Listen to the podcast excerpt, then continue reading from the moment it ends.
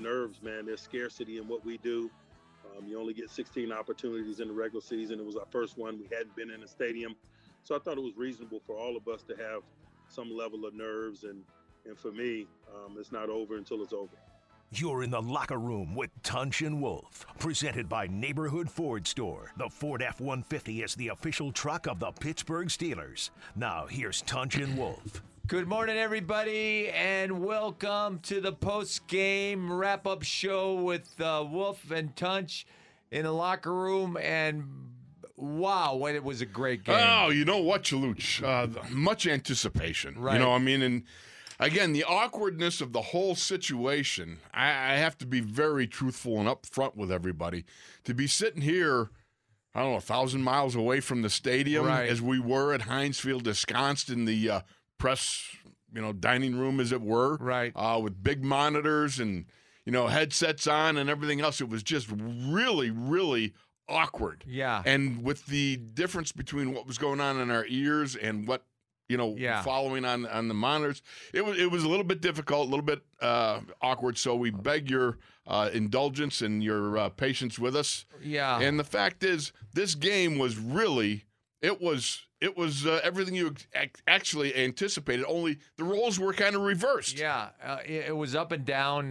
Daniel Jones had a great game, and we were, you know, yesterday we said that their patchwork offensive line was going to protect them, and they did.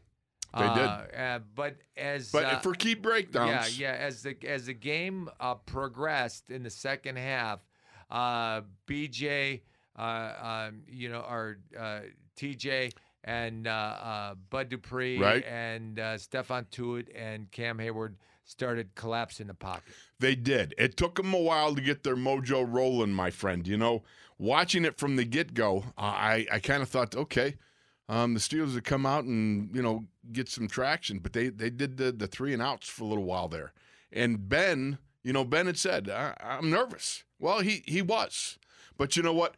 Like the proverbial heavyweight champ, the guy that's had got ring rust from being out too long. Yeah, he came on, shook it off, and showed that he is Hall of Fame material. Right, you know, absolutely. And the defensive line, we were talking about yesterday that they stopped the run, but Benny Snell had 113 yards rushing. Yes.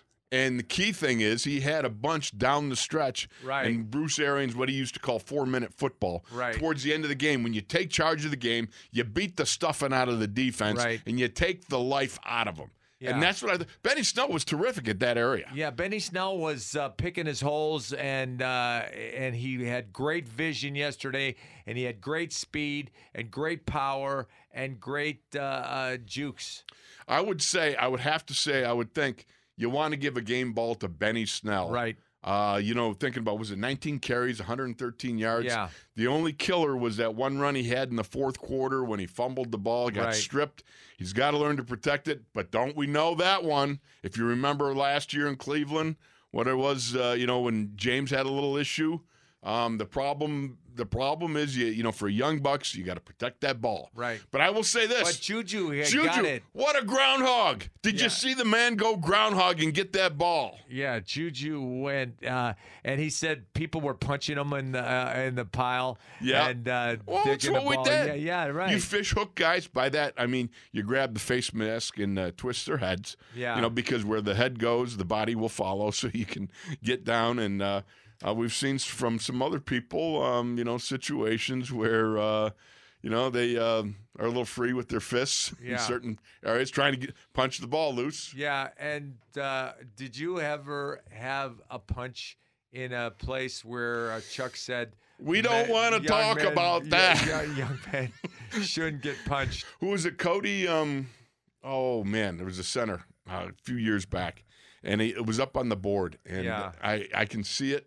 I just can't. I can see his face. I can't right now. But Cody came and he punched a young man where he's not supposed to be punched. Yeah. And he was. And I remember he came over on the sidelines. And he goes, "Do you think anybody saw that?" And I go, "It was up on the big board, but I don't think anybody noticed." He went, "You're kidding me." Yeah. And so, you know, JuJu went after it, and he got it. And that's he did. Yeah. And that was sensational because you needed that. The Steelers needed all of everything to get that 26-16 win last night. And the fact of the matter is you look at these guys, again, I can't even tell you how uncomfortable it had to be going through the warm-ups. No crowd, just nothing. Yeah. And, you know, MetLife Stadium is huge. It's cavernous. It rises way up, you know, into the air. And you look at it. I'm thinking to myself, these guys, you can hear conversations at the other end of the field and stuff. It's crazy. So, you know, we have never played in a game like that. No. But it is peculiar how a game like that will affect you, you know? No doubt about it. And the fact is you have this uneasy feeling that as things go along, you know, you look at the situation where you've got the fumbles. I'm sorry, you got the, you know, the there were so many things, like the kickoff. Yeah.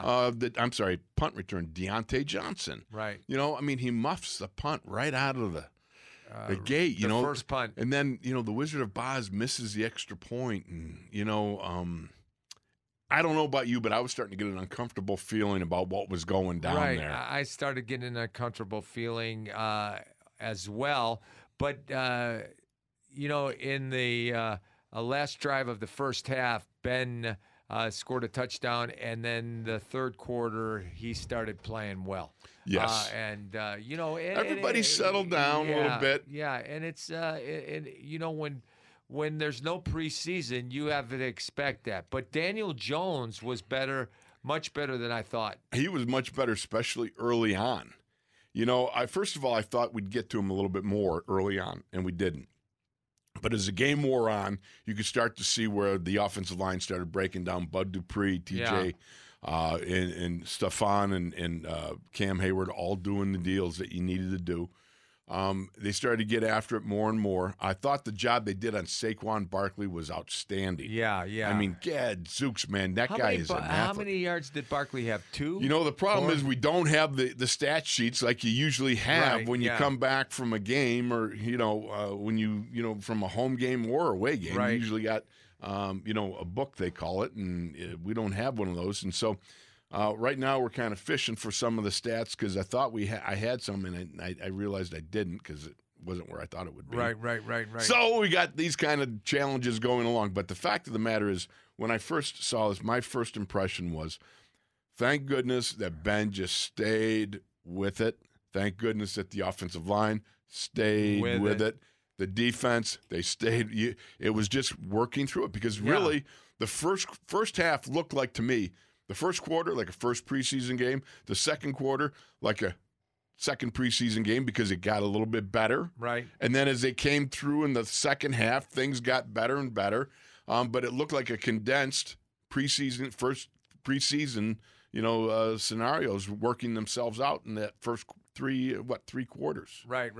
And, you know, when that pick by Cam Hayward, T.J. Watt was talking about that in an interview.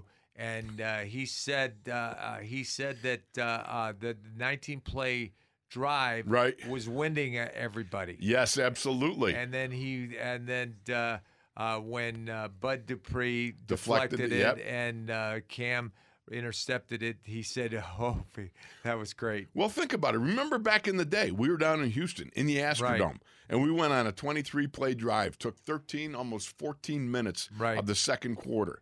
That was exhausting. Right. I remember being down there. We, you know, it was like 3 steps forward, 2 steps back, a penalty, come forward, everything, back and forth. And, you know, down there you had a lot of the country folk inside there smoking their filterless cigarettes because they used to allow it back in the day. Yeah, there was a fog. Exactly. Smoke hanging over the field, Chalooch. Right, yeah. You remember? And, you know, you're just sucking that in, and it was just miserable. And I remember we got up. I forgot who the defensive tackle after a play on, like, the 2-yard line. And I remember he was so tired. I was so tired. We were all tired. And he said, "Look, you either got to score or you got to fumble the ball, but we got to get off the field." Alvin Bethea. That wasn't him. No. It was somebody else. But it doesn't matter who it was. All it was, big joke. What year was that? That was mid-'80s, somewhere in there. That was after Bethea retired. Yeah, Doug Smith? I don't know. Yeah. I can't remember. Ray Childress? No, he was on the other side. Yeah. So regardless, it doesn't matter who it was. The fact is, the defensive lineman and I, just having that conversation, those are the things that you remember years down the road. And, you know, he's right. I mean, Cam Hayward, he's running along. Who thought that Cam would have an escalator in his new contract maybe for interceptions? Right. Right? He's got bonuses. Yeah, and he intercepted that. And, you know, that was great.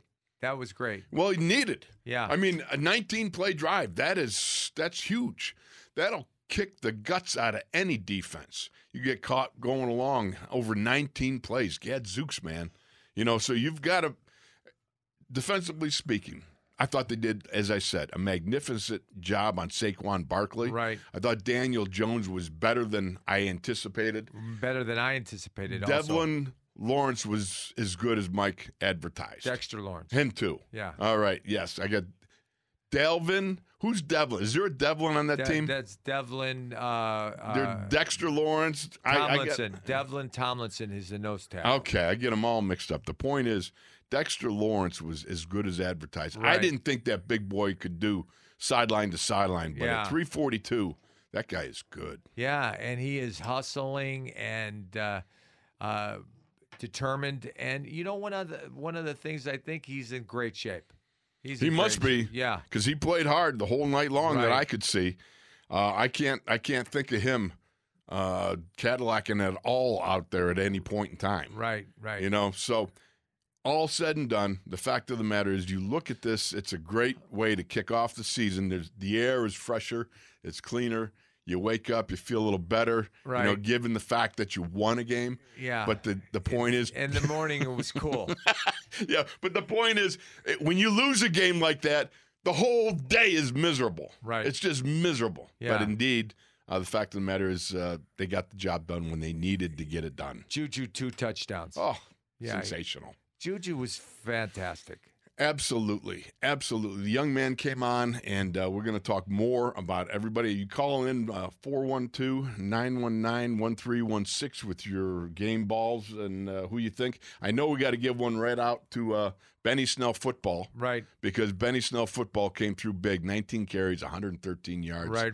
He looked good. Yeah. All right, we're going to take a break. He's Wolf, I'm Tunch, and you're in the locker room. We'll be back after this.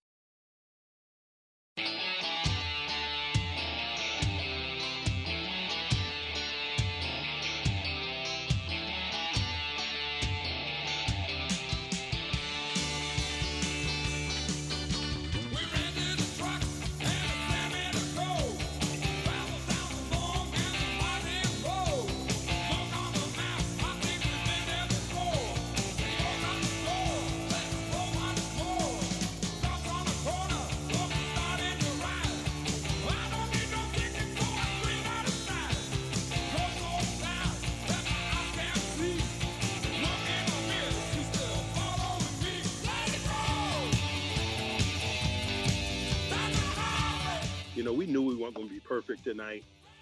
We talked about that openly last night in preparation for this opportunity.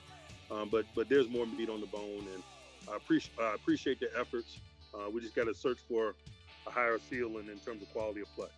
You're in the locker room with Tunch and Wolf, presented by Neighborhood Ford Store. The Ford F-150 is the official truck of the Pittsburgh Steelers. Now here's Tunch and Wolf. So that was Mike Tomlin talking about they had a meeting the night before the game and admitted that it's going to be a struggle, and because of no preseason games, right, and they overcame that. Exactly so, Chaluch. Look, you had a situation, and I love how Mike is forward looking to it. Right. He says, "Hey, fellas, this is not going to be your average Picasso." Okay, You're going to have some things happen out there that this ain't going to be a real, you know, you're going to expect some things that you're going to have to overcome, self-inflicted wounds. Yeah. And that's exactly what happened. I mean, you think right from the get-go when Diontae Johnson fumbled the ball, what a stop that was. Right. If they don't knock that down to a three-pointer, who knows what that game could have been last night. The defense came on and made a big stop there, and that was huge. Oh, yeah, and you talked about it's not a Picasso. No, Yeah, and is that the guy that cut the ear? Yeah, yes. Yeah, Picasso cut the ear off. Why would they even name that a Picasso after a guy who like, you know, cut his ear? Because he was a great artist. If he was so great, why did he cut his ear? Oh, he didn't. That's not okay. We got Vincent Van Gogh. All right, Van Gogh. Okay, so all right, see, much better. Yeah, I feel much better about that because Van Gogh, you know, he was Van Gone. No, his ear was Van Gone. All right, Chalucha, what do we got? We got somebody in the wood pile there. We got CR from Chicago. CR, welcome to the locker room. Hey guys, CR, still next to Chicago. How the heck you guys doing on Victory Tuesday? Right. You know what? The air smells cleaner, brother, and it's cooler, and there's just a nice little breeze. Yeah. Yeah. I feel like I got the weight of the world off my back. You know, all that pent-up frustration, all that anticipation, all that, and it was well worth it, man. It was just so well worth it. I feel like I can take I can relax now after a deep breath. How do you guys feel that first game is like out there, it's over, it's done with?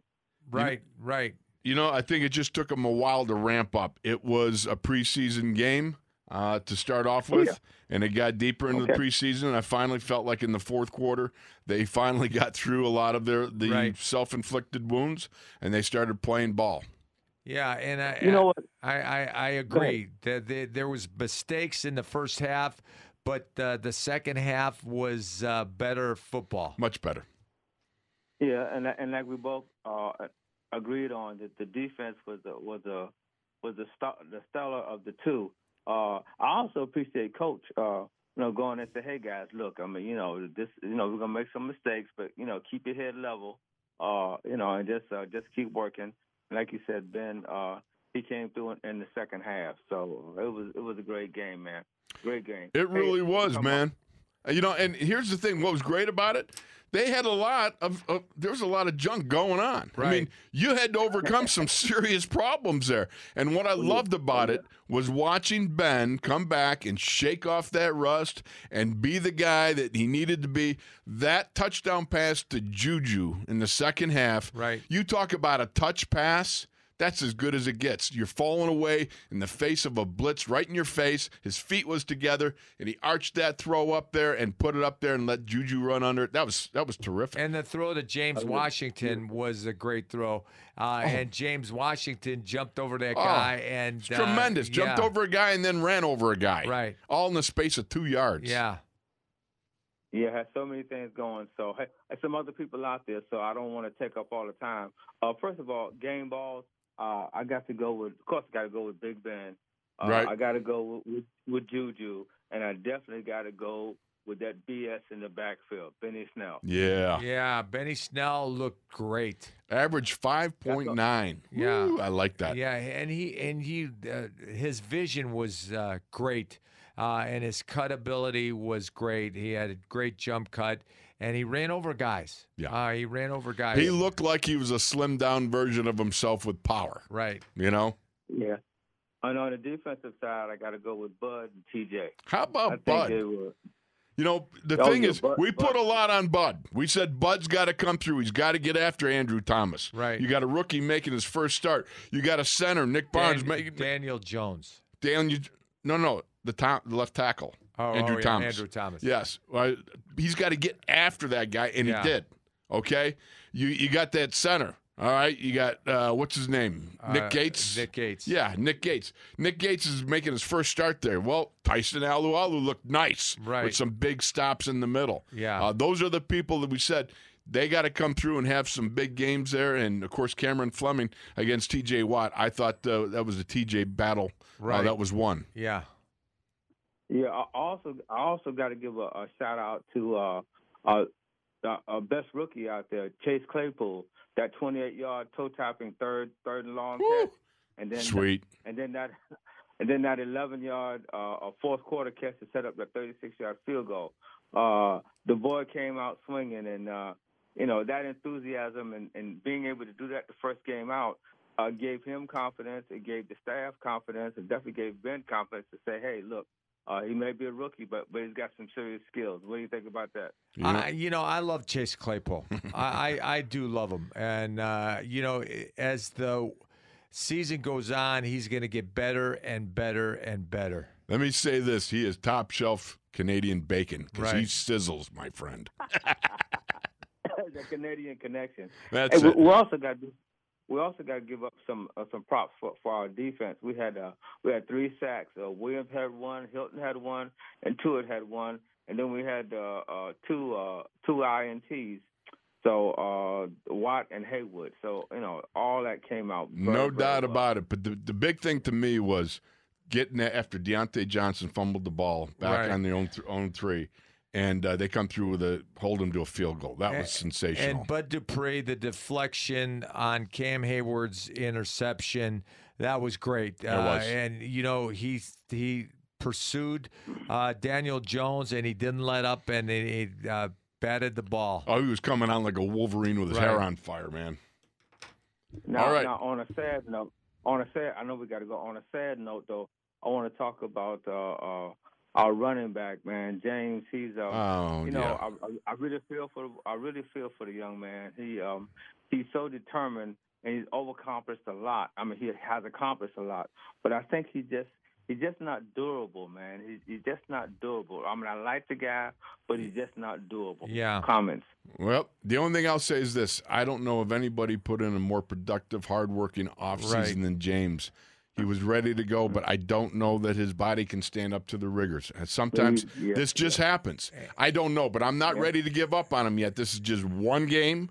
There's 15 more to go. Benny, thank God Benny came on and looked like the feature back that he can be. Right. Mike has talked about him as being a feature back capable guy. Well, he showed it last night. Beautiful. Let's move forward, see where we go from here. And Zach Banner blew out his knee. Yeah, that's unfortunate. Oh, yeah, Zach. I feel sad for him. Yeah, I felt Zach, so man. Bad for him. He earned it. He worked his way through. He did. The preseason. Do you think it was an ACL? I don't know. He grabbed on the outside of his knee, and I'm not even going to want to speculate about that. Right. Those things, they just. But it's disheartening. He was limping off, and he was hopping off. Oh yeah. No, something went. There's no doubt. But all right, CR, we got to roll on, brother. All right, guys. In the meantime, in between time, here we go, Steelers. Here we go. All right, thank you, CR. All right, CR, God bless you. All right, let's go to Nick. Nick, welcome to the locker room. Hey guys, how you doing? Can you hear me? Okay. Can hear you. Okay, Nick. Okay, great. I love the show. Thank you. Love the show. You guys are terrific. So. Just something. First of all, I feel really terrible for Banner last night. He was devastated, Yes. And I know, how hard these guys work, and Conner too. How hard these guys work to get to this point. So and hopefully Conner will be able to get back and help us out. No doubt about it. Do you think for if Banner is out? That they just start Chuks at the right tackle and just leave him there. Oh, I think that's the first move that's coming. I agree with that. Yeah, and just leave him there. And the other question is, I guess, depending on how much or how long Wisniewski is out and how long DeCastro is out, you think they probably just put the rookie in at right guard? Or do you think I can only tell you this, brother. Moving guys around. When the young man came in, it was I believe it was a third down or second down, I can't remember what. Yeah. But it was a touchdown pass. He stuffed the bejeepers out of the three technique on his nose. Nice Dexter Lawrence. He swallowed that up. Then he comes back later on and he has a nice kick out on Lorenzo Carter to spring Benny Snell for a big first down. I can only tell you from a very small sample, because that's all we've seen of him both in the game and during training camp, really. This kid's got more under the hood than I thought. Yeah. You know what? He, as I like to say, he's not a Kia, he's not a Subaru, he's a Dotson, and his name is Kevin. And I think he's got some under the hood there, brother. And he's stout. He is stout. And they probably just instead of going out and trying to sign a veteran, they probably just re-sign that kid Christian DeLauro, because you guys said he looked he looked pretty good. Not bad. You still got Derwin Gray on the practice squad, right? You promote Gray and then sign Lauro to the practice squad. Maybe. Yeah, I think we'll be all right now. We'll see. We'll see. And then for running backs, you think they probably promote Smallwood if Connor's out? Right. They'd probably bring him up.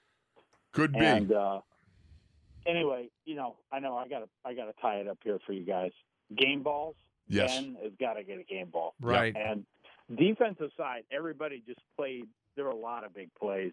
I'm going to give the game ball to Devin Bush, though, because I thought he did a solid job on Saquon.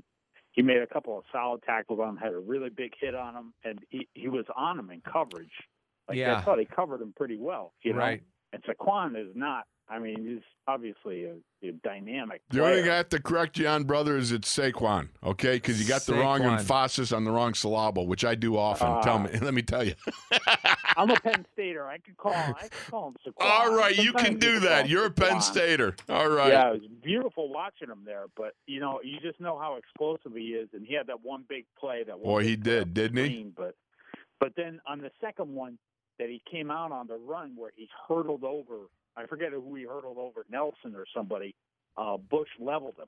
Yeah. So he was set up for that hit. So I thought Devin Bush did a solid job. I did too. And I thought Vince Williams did a solid job. He had a sack. He did. Big sack. Yeah, and he played well. Boy, that was a thunderous sack. Yeah, and he played. It was. He played well. He was a thumper, and he smelled out the plays. I like to call that sack by Vince a sack with agitation. All right, guys. Anything else, brother? Well, the only other thing I thought of was the crowd noise thing. I don't think it's obviously a bigger deal to the players and the people on the field, but, for me watching the game, the crowd thing is not even a big deal. I'm just so wrapped up in watching the game. Could you hear it? Imagine that. That guy. Yeah, I heard. Let me ask you this, because some of the complaints in other stadiums was they didn't match the crowd swell to the big plays. Like, for instance, people were cheering madly over a 3-yard run in other stadiums, Right. Or the excitement came before the play happened or too late after. Yeah, but you know what? I don't get that fine-tuned, because it's COVID and there's nobody there. And these guys are production guys just trying to work through it. I've been watching baseball for a month and a half, and some of the teams have actually gotten really good with the crowd noise. And it's like white noise in the background. Okay. It's just like white noise. And you figure the players are going to get used to it after a few quarters or a game, they'll probably get used to. I would think, but let me tell you this. The first night, that's what I was worried about. Who gets comfortable in an uncomfortable situation for the fastest. Right. Yeah. And it looked like the Giants were a little more comfortable for a while there. Yeah. And I want to the only other thing I want to say is I want to give a special shout out to James Washington. Right. Because he's a really, really good receiver. Right. And he's just a really good player, and to have him third or fourth on the depth chart is just phenomenal. And he gets, he got the ball, 2 or 3 times last night, and to have that effort play. Exactly. So the only thing I'll say, James, squeeze the Charmin on that one big catch. After that touchdown, it was beautiful, and then he got stripped on that one catch. That's the only one that if he could make back-to-back consistent huge plays like that, what a night that would have been. That was a tough one. The guy got his hand. Yeah, it was good defensive work. That was a good defensive play by Bradberry. It was. All right, brother, we got to roll on. Thanks for the call, man. All right, James Bradberry made a nice play on James. He reached for the hands when James went up. I mean, it's beautiful, fundamental defensive back football. Right. Stripping the ball. Reach for the hands. You stick them in there. That's what Mike Tomlin always says. Use your hand and put it between the receiver's hands. There you go. Yeah. All right. Time to go, Chaluch. Yeah, we're going to take a break, and we'll be back with more calls. He's Wolf, I'm Tunch, and you are in the locker room.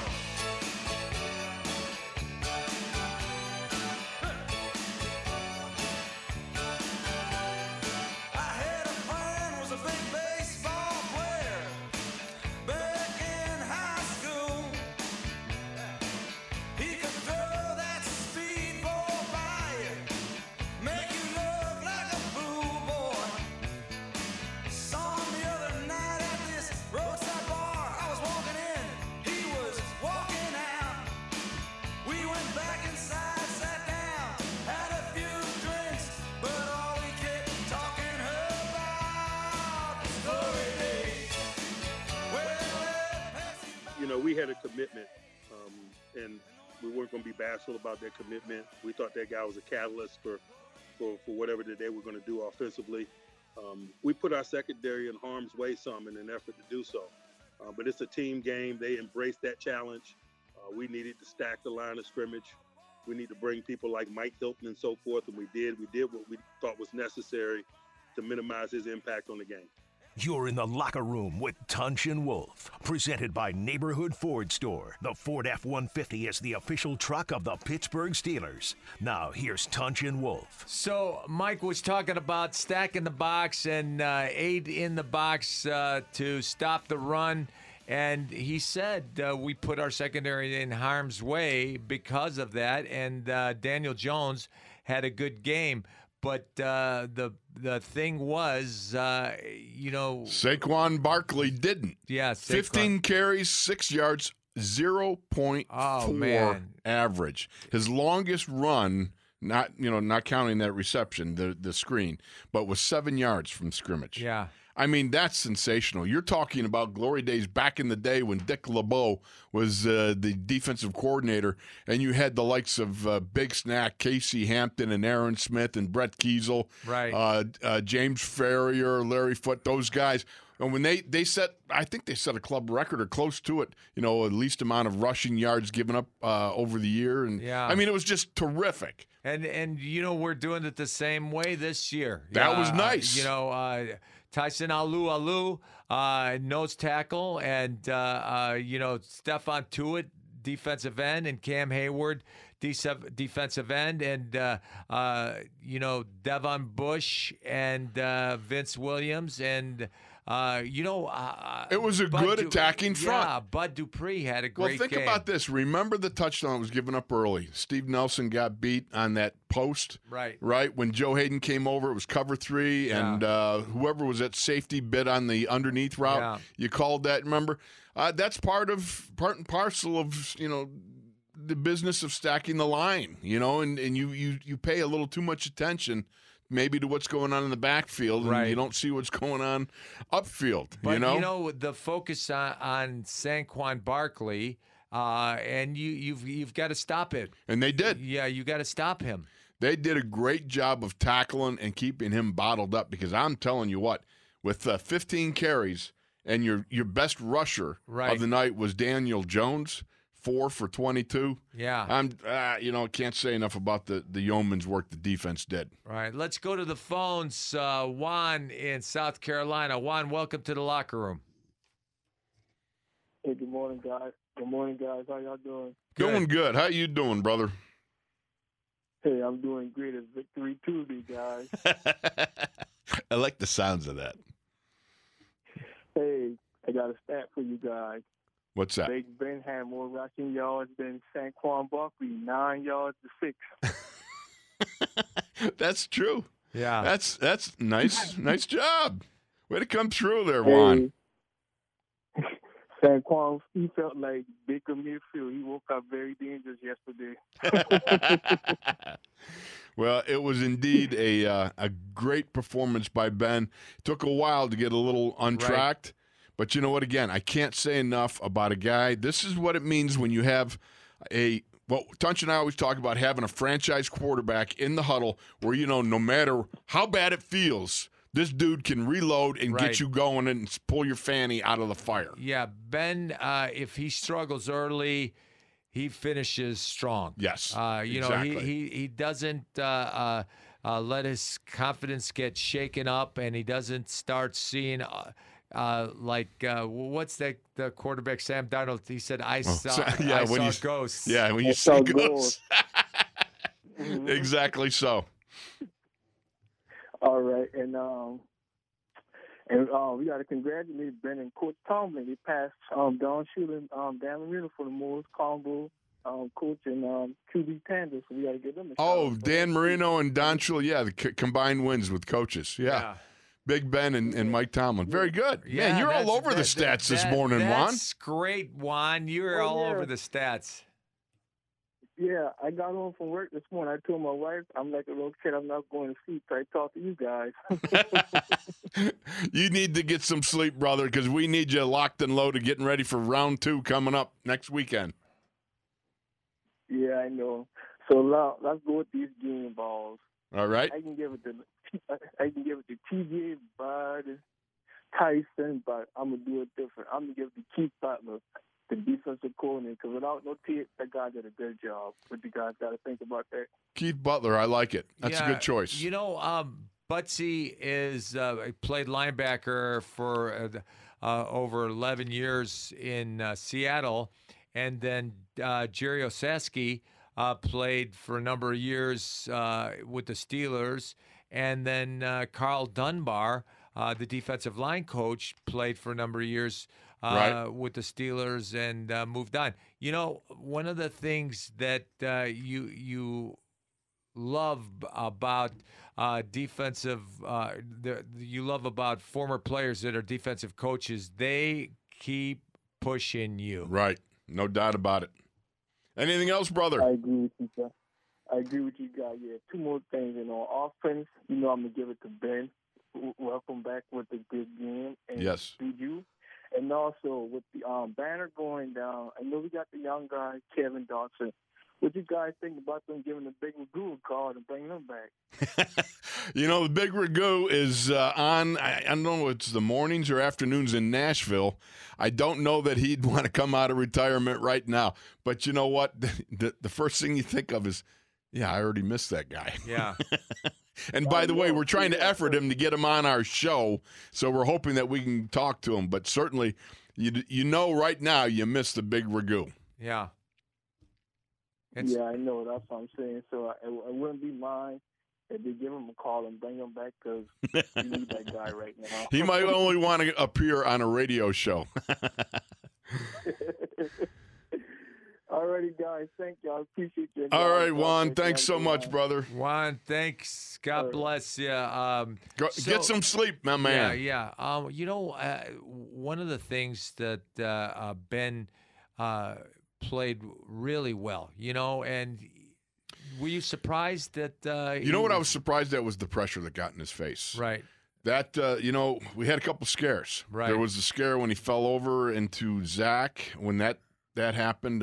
He got rolled up another time, and then we saw with the sleeve on his arm. Wow. That was a little bit scary too, because Mason just happened to be warming up at that time, and I don't know if there was any sort of, you know, hey, this feels a little bit sore or what. I don't know. It looked to me, at first it looked like one of those arm wrestler sleeves. You see arm wrestlers wear that in tournaments, because after a bout they want to keep their tendons and ligaments all warmed up and everything, so they pull on one of those sleeves.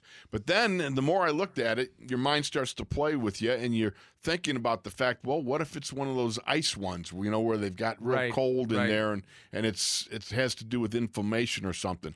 And then you start worrying. So the point was, none of that came to fruition. Ben looked terrific, and played his way through it. Yeah, and you know, when we saw Mason warming up, well, that's scary. But I also remember, look, those guys tend to warm up from time to time during the game, and I forget that because I wasn't on the sidelines, you know. And normally that's parcel what you see. Yeah, you know. But you put the two together, and there's nobody to say no. He's just picking it up and lobbing a few. There's no problem.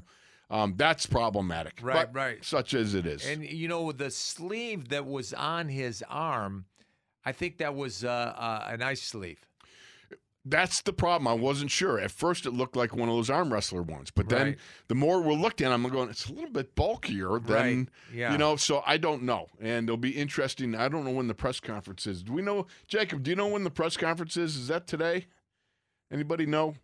Yeah, it's today. Okay, so it will be today. Maybe, I'm sure somebody will ask about that, and we'll get to the bottom of it. Yeah, and we'll get to Steph Wisniewski's injury. Yes, we'll get to James Conner's injury. How bad was the pec? Man, I'm just really bummed about that. Yeah, you know, that's unfortunate. Just for him he's a Penn State guy, right? You know, he's a buddy of one of our buddies that we love so dearly, and we've known Steph since he was a little kid, right? You know, and watched his career. I knew him since he was born. Absolutely.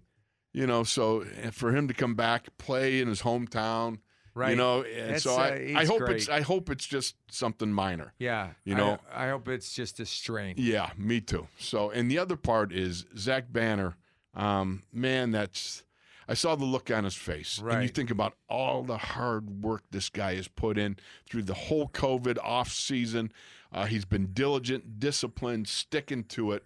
And you think about, you know, where he's come from with the 420 pounds down to 335, and being diligent about his off-season training and regimen, and then to have that happen when he finally gets his shot at starting. Right, and you know, he's in such great shape. Yes. And he was punching well, and his feet were better.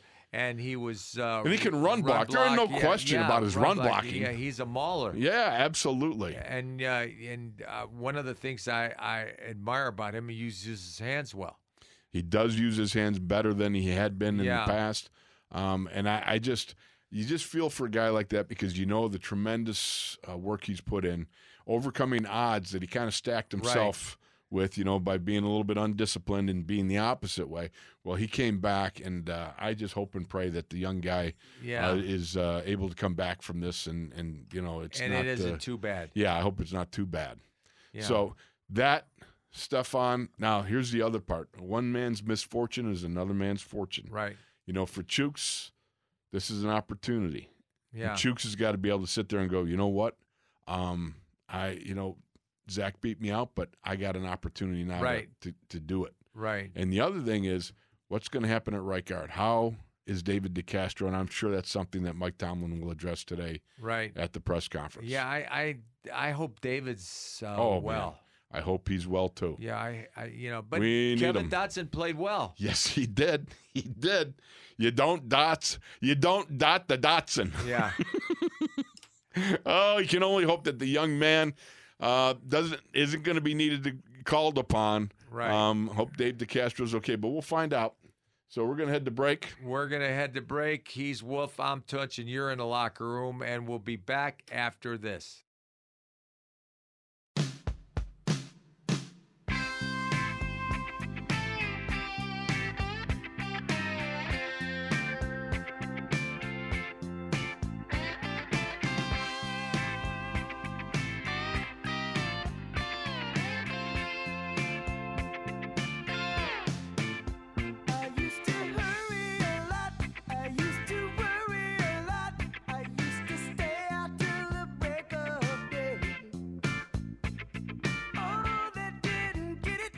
You're in the locker room with Tunch and Wolf, presented by Neighborhood Ford Store. The Ford F-150 is the official truck of the Pittsburgh Steelers. Now, here's Tunch and Wolf. So welcome back. He's Wolf, I'm Tunch, and you're in the locker room, and we've got our good buddy and partner, Bob Labriola from Steelers Digest and Steelers Radio and Steelers TV. Labs, welcome to the locker room. I'll tell you what, Victory Tuesday, Little Eagles music, what could be better than that? Right. You know, we specifically picked out the long run because it is the long run now. We're looking, you got one down, 15 to go, Labs. And I have to tell you, that game unfolded like I thought, but in the first half in reverse. I expected to see the Steelers come out, be a little more cohesive offensively and a little more aggressive defensively. But it was just a terrific win. Yeah, it was, and one of the characteristics that I foresaw, you know, for this weird season following a weird preseason, was that, you know, early on in any NFL season, teams, while they're still working on their game, they need to find ways to win. Good so point. That when they get into the latter part of the season, and maybe they've worked on their game enough, excuse me, to be playing well, their record has kept them relevant in terms of the standings so that, you know, they can take advantage of the time of the year when they're starting to play well.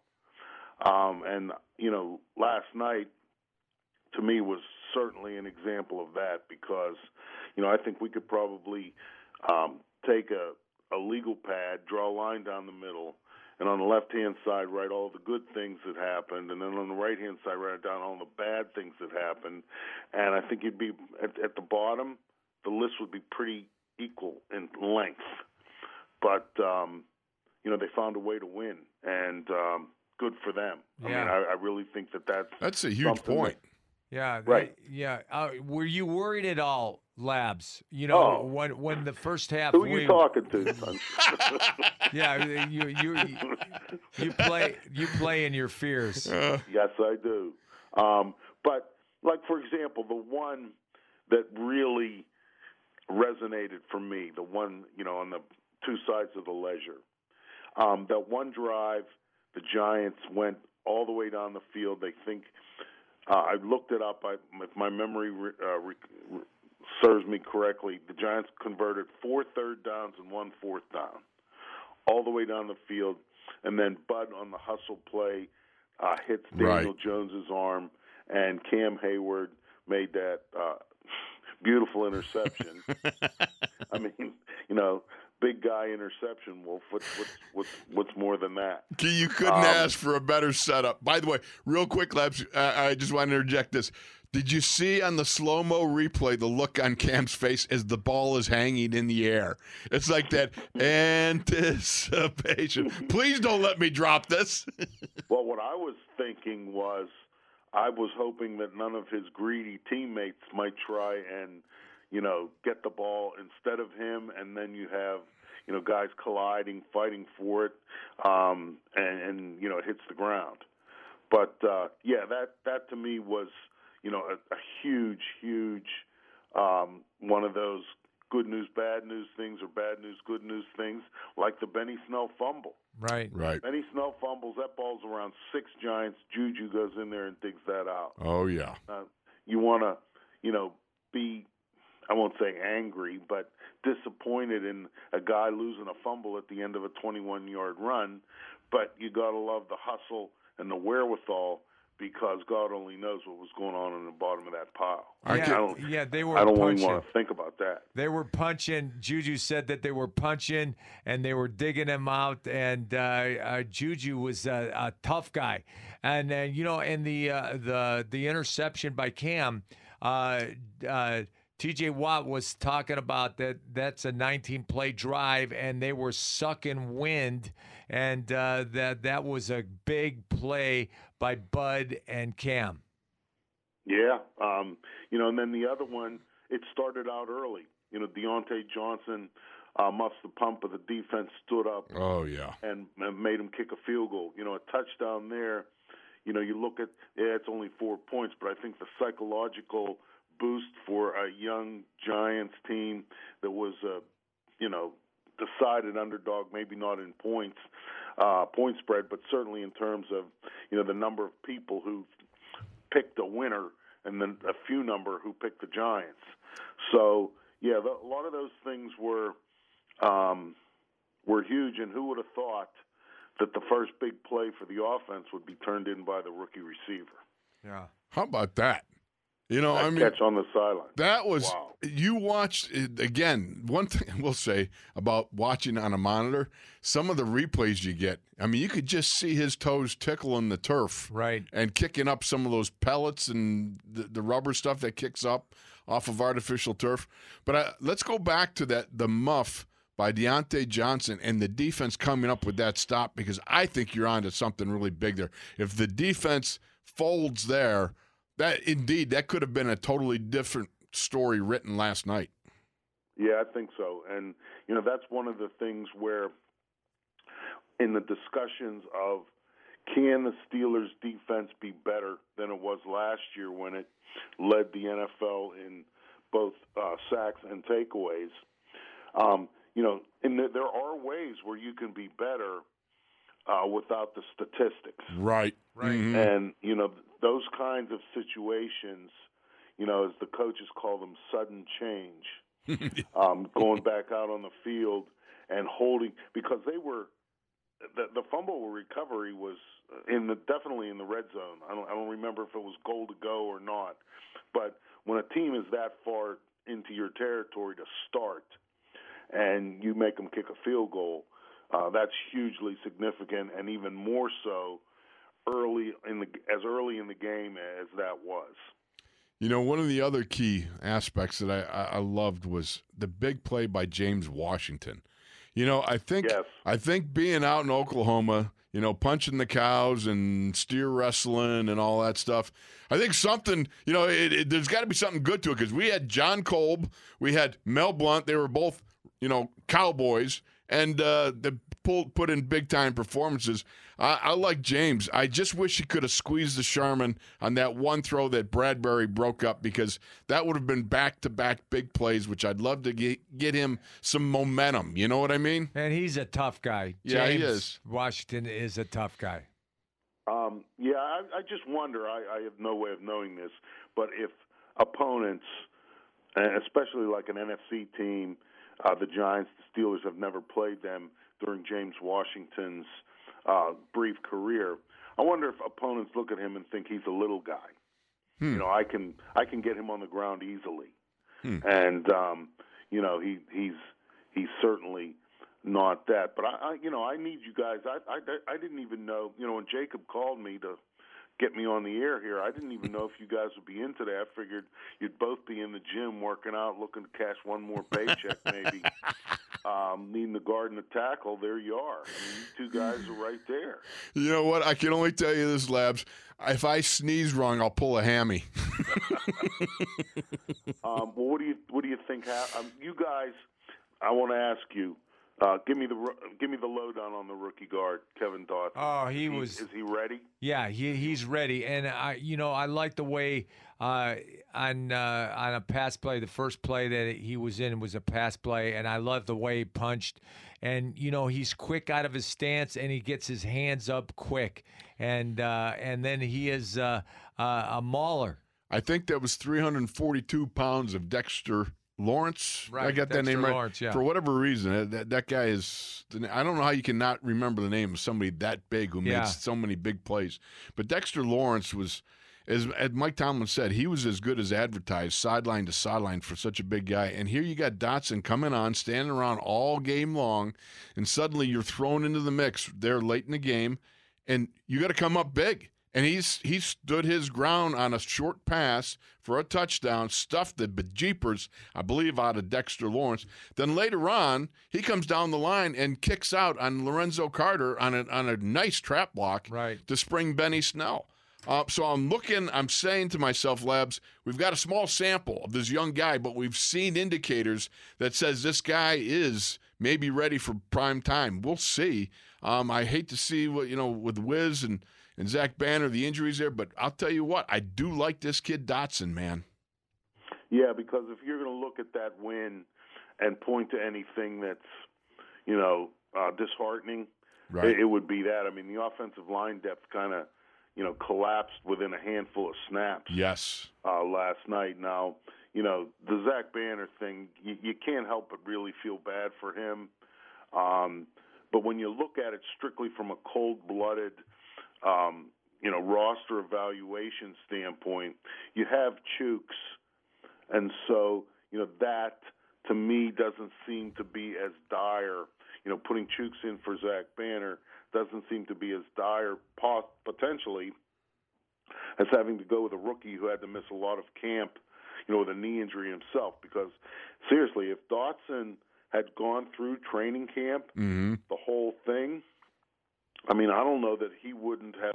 I won't say would have been pushing Wisniewski for a starting spot, but again, I don't think there would have been much angst in, you know, playing him. But it's not so much physical reservations that I have with him; it's mental. Right. Yeah. You know, does he know? Is he ready to play? You know, in terms of knowing what he's doing, knowing what they're trying to do to him. Yeah, you know, Chuks, I think, you know, he was very, very consistent throughout training camp, and it was a real battle between him and Zach Banner, and as Zach Banner got hurt, you know, you feel sorry for Zach because he's a great guy, and he's a determined young man. And he's overcome a lot. Yeah, and he's overcome a lot. But Chuks, you have confidence in. Yeah, absolutely. Yeah. You know, Lebs, one of the things you pointed out was, is he ready mentally? And this is where you worry about a young guy. There's code words. There's the hurry-up offense, the no-huddle stuff. all that sort of things that are even way beyond what Tunch and I used to have to deal with back in the day. So that, I agree with you. I think the biggest challenge for him would be mentally, because it doesn't look like he's no wilting flower. This guy, Kevin Dotson, is a mauler. He's a strong dude, and I think, yeah, he can go to toe with just about anybody. Yeah, that I thought that, you know, he kind of, certainly when you watch the, you know, the clips of him as a college player, he seems to have all of the, you know, the things you're looking right. for, as, you know, Bill Cowher used to call it, his playing demeanor, those kinds of things. But, you know, as a guard, you're very, very close to the franchise when you're in formation, and one half step the wrong way, or you know, you get influenced one thing and somebody comes off the second level and has a free run at number 7, you know, that's those kinds of mistakes. I won't say they're unforgivable, but you may not be able to come back from them in terms of your team. They may be forgivable, but they're not far from unforgivable. Yeah. So, I mean, I just hope he has Wolf quick hands like you to reach out and grab that jersey as it's running by, get that guy on the ground. You know, sometimes you got to do what you got to do. You know what I mean? I got to say this. Let me throw a number out at you. 15 for 6 yards. The Steelers defense holding Saquon Barkley. That's unbelievable. Yeah, it really, I saw somewhere in as one of those sarcastic Twitter things, you know, Ben Roethlisberger finished with more rushing yards than Saquon Barkley last night, just as something to think about. 11-9 or whatever it was. Yeah. It certainly quieted a lot of the concern, I think, that people have about the Steelers' run defense, and I think, you know, a lot of that concern is twofold.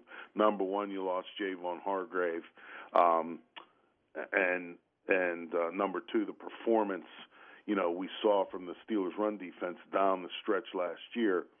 But I've always been one who believed that the best aid for the Steelers' run defense from last season to this season was number 7. Right. Because you put the other team in a position where they just can't do that. I mean, you know, I looked at as an example of that theory, I looked at the Browns-Ravens game. Now, Nick Chubb and Kareem Hunt averaged 5.7 yards a carry on the way to rushing for like 130-some yards. But it's 24-7 at halftime. Right. That's it. They're done. They're done rushing. Because if you're trying to win the game, as opposed to just pad your rushing numbers, you can't just be giving them the ball again. You can't be feeding it to them. And so, you know, what ended up being, I thought, a significant weapon for the Browns in the first half, that was just that bullet was taken out of the chamber of the gun. They couldn't use it anymore. So, but yeah, there's no question that you know, the Steelers' run defense, Vince Williams, certainly among the big pieces of that, really showed up last night. And I also think that having the secondary that the Steelers have allowed them to maybe sell out to the run more and put more pressure on those guys. Yeah, True word. And they stacked the box. And, you know, one of the things that I love about the combo of Devin Bush and Vince Williams is Vince is great tackle to tackle, and he is a thumper, and he attacks very aggressively.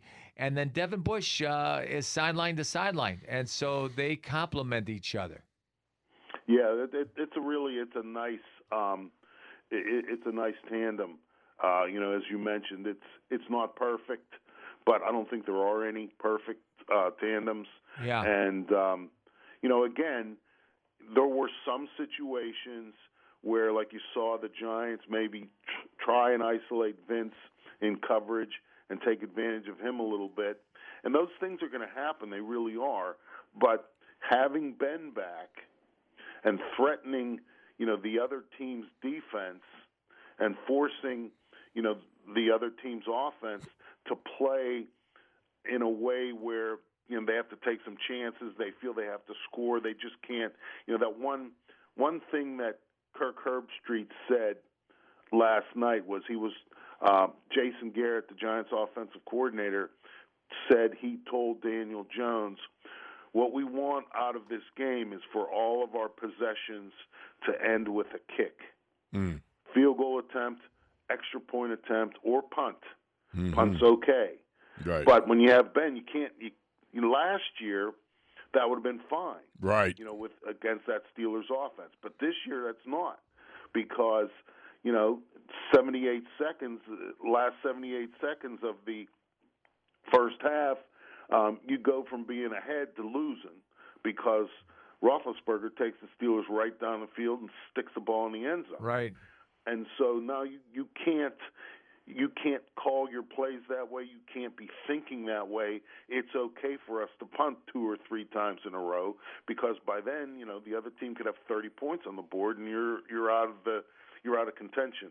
So that to me is such a huge factor. Not that I'm really breaking any news here by saying that having Ben Roethlisberger back is a significant factor in the Steelers being better this year.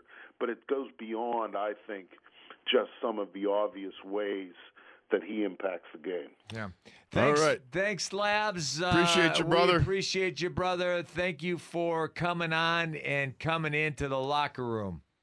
All right, fellas, have a good day. Right. Take care. God bless you, Bob. So we're going to take a break. He's Wolf. I'm Tunch. You're in a locker room, and we'll be back after this.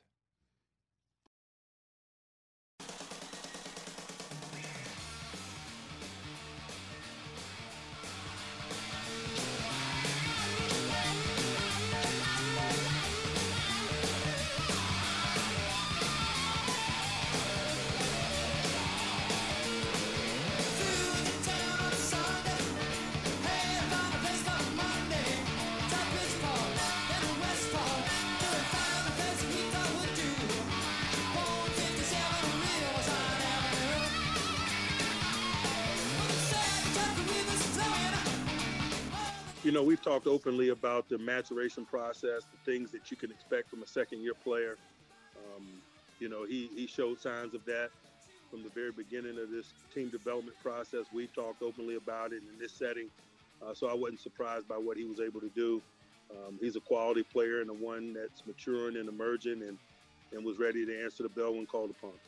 You're in the locker room with Tunch and Wolf. Presented by Neighborhood Ford Store. The Ford F-150 is the official truck of the Pittsburgh Steelers. Now, here's Tunch and Wolf. So, Mike Tomlin was talking about Benny Snell, and he did mature. And, you know, one of the things that we always talk about is the maturation from the end of your rookie year to the beginning right. of your second year. Yes. And, you know, it's just like you get the light bulb on. Yeah. Yeah. And the light goes on, baby. Yeah, the light goes on. And you figure it out. And, by the way, that was Kevin Cronin, you know, a buddy of mine, REO Speedwagon, you know.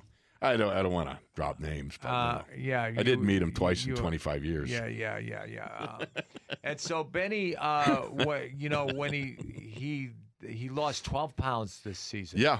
Off season. Well, he got with it. Yeah. You know, I mean, Mike Tomlin talked about, you know, this is kind of what Le'Veon Bell did. Yeah. You might want to think about it yourself or whatever. I don't know what the whole conversation was, but the fact was, if the boss man says you might want to lighten up a little and get yourself in a little more shape, he certainly showed it. Yeah. Because, boy, I'll tell you what, the trap block that Kevin Dotson came down the line and whacked Low Carter, that was nice. Yeah. Perfect cut. In the fourth quarter, when the game's on the line, he had, 30 yards rushing, 9 carries and so forth. I liked it. I liked that a lot, what that young man did. Yeah, and he has tremendous vision, tremendous jump cut, tremendous speed, and also power. Well, his power remained evident, right? Despite the fact that he lost some weight, right? You know, and that's about getting out there and putting those manhole covers on the squat bar, going up and down, get your ham hocks ready, and being able to apply that sort of strength. It's, you know, he don't have the Saquads you know, like Saquon Barkley. Yeah. But he still's got the Benny quads. Right. You know, were you surprised that he had the same power from losing that weight? I was, you know, I mean, because and I know people say, well, it's 12 pounds, but 12 pounds is a lot on a guy the size of Benny, you know, and he, you know, shed that weight, and that's extra weight that was just a drag. I mean, because he, you know, he was ripped when he came in, and he looked powerful. And again, when you learn the whole pro style of running, which is being able to apply you know, individual traits that you have at those certain moments, you know, and that's part of the vision experience process that you go through. Yeah. Let's go to the phones. Ed in Cleveland. Ed, welcome to the locker room, brother. Hey, guys. Good morning. Good morning. Guys. How are you? Hey, just a couple of things. Hey, Tunch, not a good idea to start at Claypool, although he did play nice. I could have started I had Darius Slayton, too. But anyways, I wasn't going to play him against the Steelers anyway, so it didn't matter. Hey, but, I noticed, like I said, you didn't ask me because I've been at the bottom of every fantasy league I've ever been in. Anyways, guys, where you lost me there? Well, I would just want to give a couple game balls out. Right. You know, first thing, I want to give Ben one.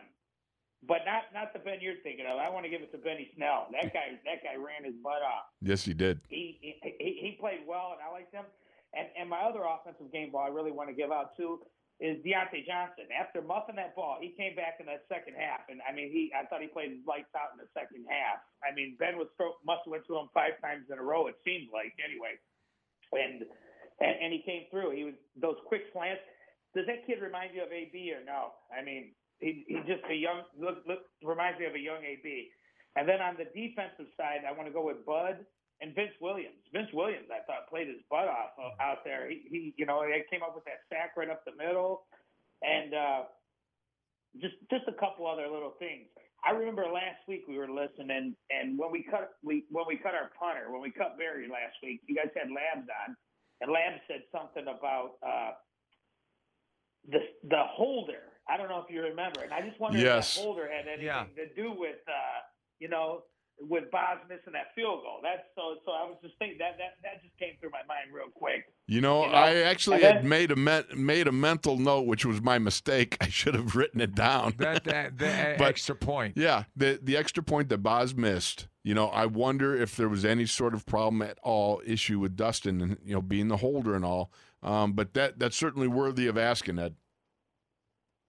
Labs brought that up. I don't know if you guys remember that, but he did. No, I do remember. Yeah, but you know what? Yeah. Dustin Colquitt has been holding for 15 years, but he's not on the same page with Boz. And so they're going to possibly if they did. We don't know that there was any sort of problem with the hold. Right. The only difference is it's like you said, Jordan Berry's been there for X number of years. Suddenly he's not there. Did that create any sort of issue? We don't know, but I'm sure somebody will ask at the press conference today. Right. And then on that Dotson block, that kick-out block when he pulled, I guess he pulled to the left. And oh my God! He blew that guy up. He did. Just freedom. That was just awesome to see. That. You know what I think about when I see that? I think of our future. I don't think about this year or even next year, but our future of him. It looks bright, you know? Absolutely. Really and then the last thing I want to talk about is that Cam Hayward interception. I was just wondering, shades of Debo, was he going to take it 99? Was he going to take it 100? He didn't even take it 6 inches. It looked like he wanted to go backwards, didn't it? I think he knew where he was at. I thought it was a headsy play, actually. But again, the thing I said, I thought over and over was the look on his face when that ball popped into the air and when they showed the slow motion replay and watching Cam, like it's like I know all I can think about was me with the onside kick in San Diego, and they kicked it to me, and it was like somebody gave me a bottle of NyQuil, and I'm just going, no, the ball is bouncing towards me. It was awful. All right, guys, that's all I got. We'll talk to you again later in the week. Thanks. Sounds good. Thank you, brother. All right, Ed. All right, we're going to go to Sarcastic Sword, Parts Unknown. Sword, welcome to the Where have you been? Well, the leaves are starting to drop, so I'm exposed. I've been caught, I guess. I'm back out in the light here. Hey, nice hearing from you guys. It's been a long time, but whatever. We're here right now, and that's what's important. Amen. Going forward. On the Hayward interception, I swear his toes were in the field when he caught the ball, and I was afraid they were going to spot it at the 6-inch line there. But I was glad to see they waved. You know, he got the touchback basically, and we got it out at the 20. Yes. You know, Jones surprised me, to be very honest with you. I didn't expect. That's the first I've really seen him, other than some clips of him, but I thought he was very athletic, and the amount of pressure that was on that young guy for him to complete the passes he did was, I kept being amazed how he got that ball out mm-hmm. and how accurate it was. Plus his running skills, they've got themselves a good quarterback, and right. I think the Giants are going to win some ball games for sure. Yeah, Alou was the guy that really raised my eyebrows for being an older guy like that. The way he controlled that center, the whole center of the interior line there was really something to watch. That guy was really stoked up, and you know, a lot of good things to come from him. I hope it really looked good. And Colquitt, not to hold, but I thought I've been waiting for 20 years to get a Colquitt on this team. I was going so far as to start checking DNA of high school kids and find one with Colquitt jeans and grab them. But I thought his punting, you know, not much to be said about it, which is a good thing. The one he was able to get inside the 10, very poised. Right. It really looks like he knows where to put that ball and how to get it there. And then some of his punts were very nice and high. A little tough for coverage, I guess, but I thought he did a very nice job for his first time with us, and I look forward to seeing the field change position like it should when he'll punt from the end zone or whatever, get that ball out of there. So I'm excited about that. And overall, if their game plan was to stop the run, I've never seen nothing like that. That was great, and I think when the defensive backs get a little more feel for each other, a lot of them passes, and I think it was more Jones's accuracy than it was the defensive backs. Other than the touchdown pass, it was a blatant mistake on our part. A lot of them passes, our guys were right on the guy. I mean, he threaded the needle a number of times that another quarterback might not have did. So I don't think we were quite as bad as it looked on paper, I guess. But we, you know, and tackle the ball. I mean, I'm excited about this defense, you guys. And my question, I guess, I didn't hear, but did Conner get hurt, or was he just? No, he doinked an ankle. Stay tuned for the Mike Tomlin press conference to follow our show here. But I'm certainly Mike will talk about it. But there was some sort of ankle issue, so right. We'll find out then. They gave him a good chance. I mean, the whole first quarter was basically him, and he's got that stand-up, tough running style. I mean, it's a combative style that's difficult, I think, and very dangerous. Prone to get injured from, but it certainly set the stage for Snell, and he took full advantage of it. He was very impressive. But, yeah, I love Benny. He's fast. He's powerful. He's got great vision. He's got great cuts. A great jump cut. One of the jump cuts he made. Faked out Blake Martinez, and Blake Martinez is a pretty good tackler. Yeah. We got to run, Sword, but it is great to hear from you, brother. Yeah, hey, great to listen to you guys, and thanks for after the long night for the show today. Thank you, guys. Take care. Sword, thanks for calling in. All right, I'm glad he called in. I was wondering where he's been. He's been one of our most loyal calling guys with salient points. Which, of course, you know, for me, it's always good to have somebody that can make salient points. Salient points. Yeah, because some of us don't make salient points. We don't make salient points. All right, we're going to take a break. And he's Wolf, I'm Tunch, and you're in a locker room.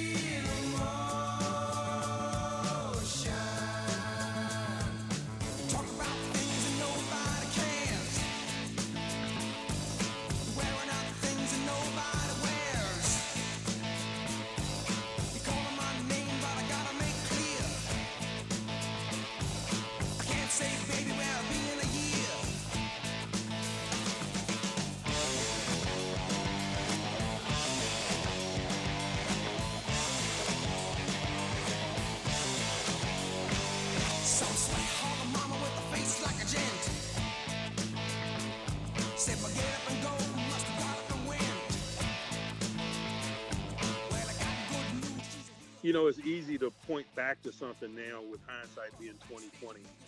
But that 2-minute drive he was able to navigate before the half, I thought was significant. You're in the locker room with Tunch and Wolf, presented by Neighborhood Ford Store. The Ford F-150 is the official truck of the Pittsburgh Steelers. Now, here's Tunch and Wolf. And Mike Tomlin was talking about the last drive of the first half, right? And Ben looked so sharp. How many? 8 plays, 78 yards, a minute 25. Oh, wow. That was sweet. Yeah, yeah. And the emotion was sweet. Yeah, yeah, oh, I just love it when a plan comes together. And James Washington scored the touchdown. That was James Washington's big play. First of all, he starts it off basically the second play. He had a 21-yarder, if you remember, from Ben Roethlisberger. But he finished it off with that 13-yarder. When he catches the ball, he jumps over a guy, he replants his feet, and then ham-hocks his way into the end zone. Right. That, my friend, was a sensational play. Oh, man, I was so impressed with his balance, his power, and his agility. How about his determination? I mean, he's covering up the ball. The guy is trying to rip the ball, trying to tackle him, all that sort of stuff. And he overcomes that with some just what I would call fierce determination to get in that end zone. He was not to be denied. That touchdown was big. That was big. It was very huge. You know, they needed that. They looked so discombobulated throughout the first half. Right. And that touchdown really was, I thought it was significant because, you know, you kind of get, they got rallied together. They got going down the field. They had a little zip-doo-dah. Then you go into halftime. And it's a good thing, you know. Yeah. I mean, you just now. Unfortunately, they came out, you know, in the second half, and I'm sorry. Wait a minute, was that the end of the first quarter? That was the end of the first half. Okay, end of the first. Yes, good. I just wanted to make sure I got a different thing up here, and it looked a little bit discombobulating there. But the fact is, you know, I thought it got them untracked, but it didn't really get them untracked. Right. It got them semi-untracked. Yeah, yeah. So, do you give them a game ball? Who? James Washington?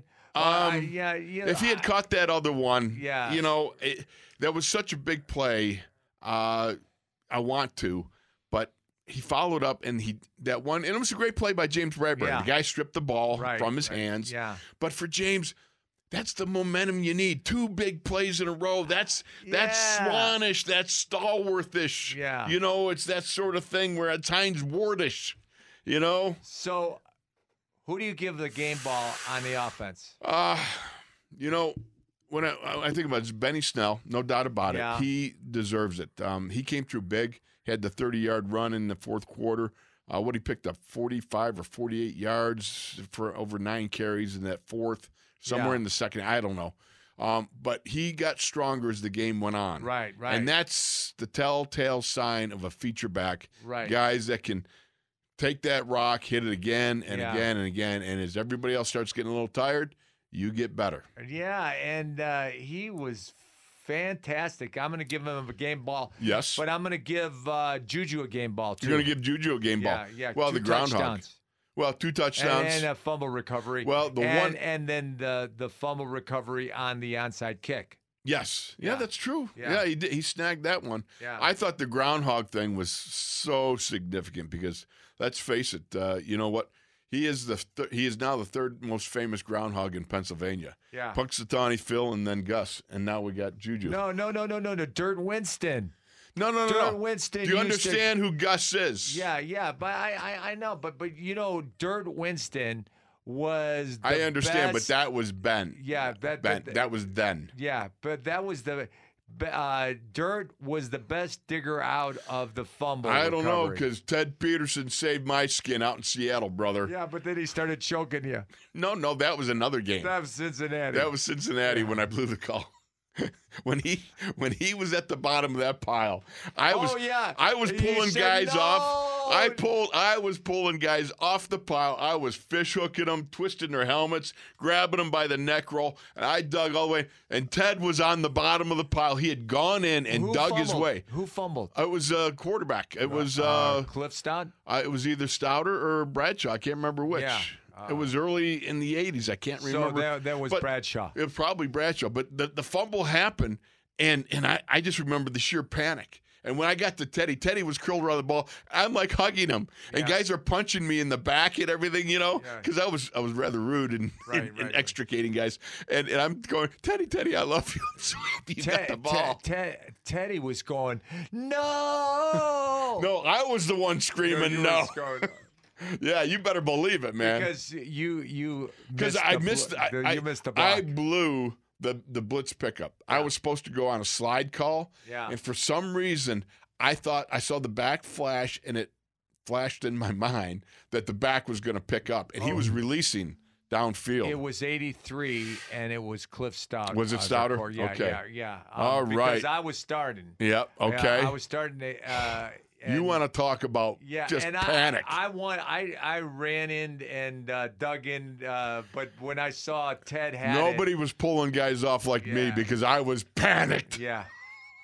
I caused the fumble. No. When I cut to Teddy, it was just like, and I remember watching the film, and you see everybody's piling up, and Ted comes in from the one side, and he literally groundhogs his way to the ball. Yeah. I couldn't believe it. Oh, Teddy, I love you, buddy. Yeah. So that's a memory from way back in 83. My goodness. But certainly. Yeah. Let's go to Jason in New Hampshire. Hey, 2 days in a row. What do you know? I'm a lucky man.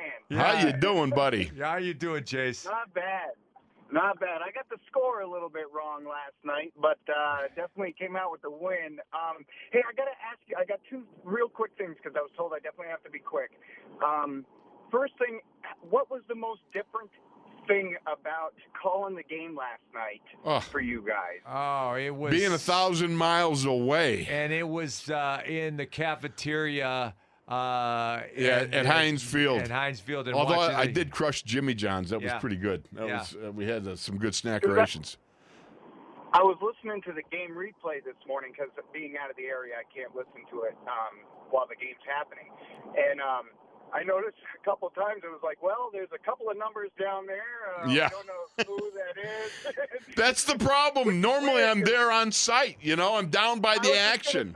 Wolf, you can smell their breath down there. Absolutely. I'm amidst the blood and the testosterone, man. It's a bummer. And usually in the booth, I stand up. So I sat down and I was. It was just awkward feeling. It was awkward. That's the only best way we can describe it. I feel for you. And on my last quick note, you had mentioned about yesterday, Tunch, about hiking and stuff and how Wolf's just too lazy to get out there with you. True.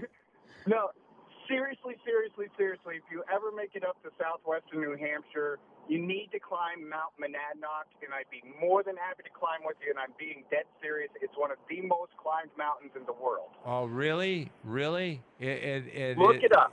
The trails are clearly. I can tell you this. I'll be there. I'll be right there. Not. Yeah. I'll have your food ready for you, Walter. Thanks, brother. Appreciate it. All right, Jason. Thank you. Thanks, brother. New Hampshire. Yes, indeed. And he said he'd have all. You know, it's a good hike and all that. I don't know. I'm sorry. So I'm not into hiking. You know, I'm just not a hiker. You know, some people are built for speed. Some people are built for comfort. Well, you know, you don't like hiking? No, I don't like hiking. Yeah. I mean, what? I don't know. You know what I mean? You're just out there. All right. Yeah. There's squirrels. There's, you know, there's an occasional bear. You know. There's bear. Yeah. You know, I mean, you might have to run for your life, that sort of thing. Yeah. You know, when Gilly and I were hiking in Dali Sod, we were hiking down this trail, and all of a sudden I camped out there down in Maryland. No, it's West Virginia. Maryland, West Virginia area. Yeah. When we were down there, a bobcat came across the road when we were driving out. Yeah, a bobcat. Well, so we met a bear, and the bear stood up on the trail. Well, I was in the car, so I didn't worry about the bobcat. Yeah, and so we looked. I drilled that bobcat. You know, we looked at the bear. And thankfully, it was a black bear, and he ran. Oh, that's good. Yeah. Yeah, what if he had run the other way? Yeah, if he ran at us. Yeah, then it would have been a different matter. Yeah, I just had to beat Gilly. You can outrun Gilly. All right. We're on a Victory Tuesday. We're done. He's Wolf. I'm Tunch. Stay tuned. We're going to be back because of the Mike Tomlin press conference. Indeed. He's Wolf. I'm Tunch, and you're in the locker room.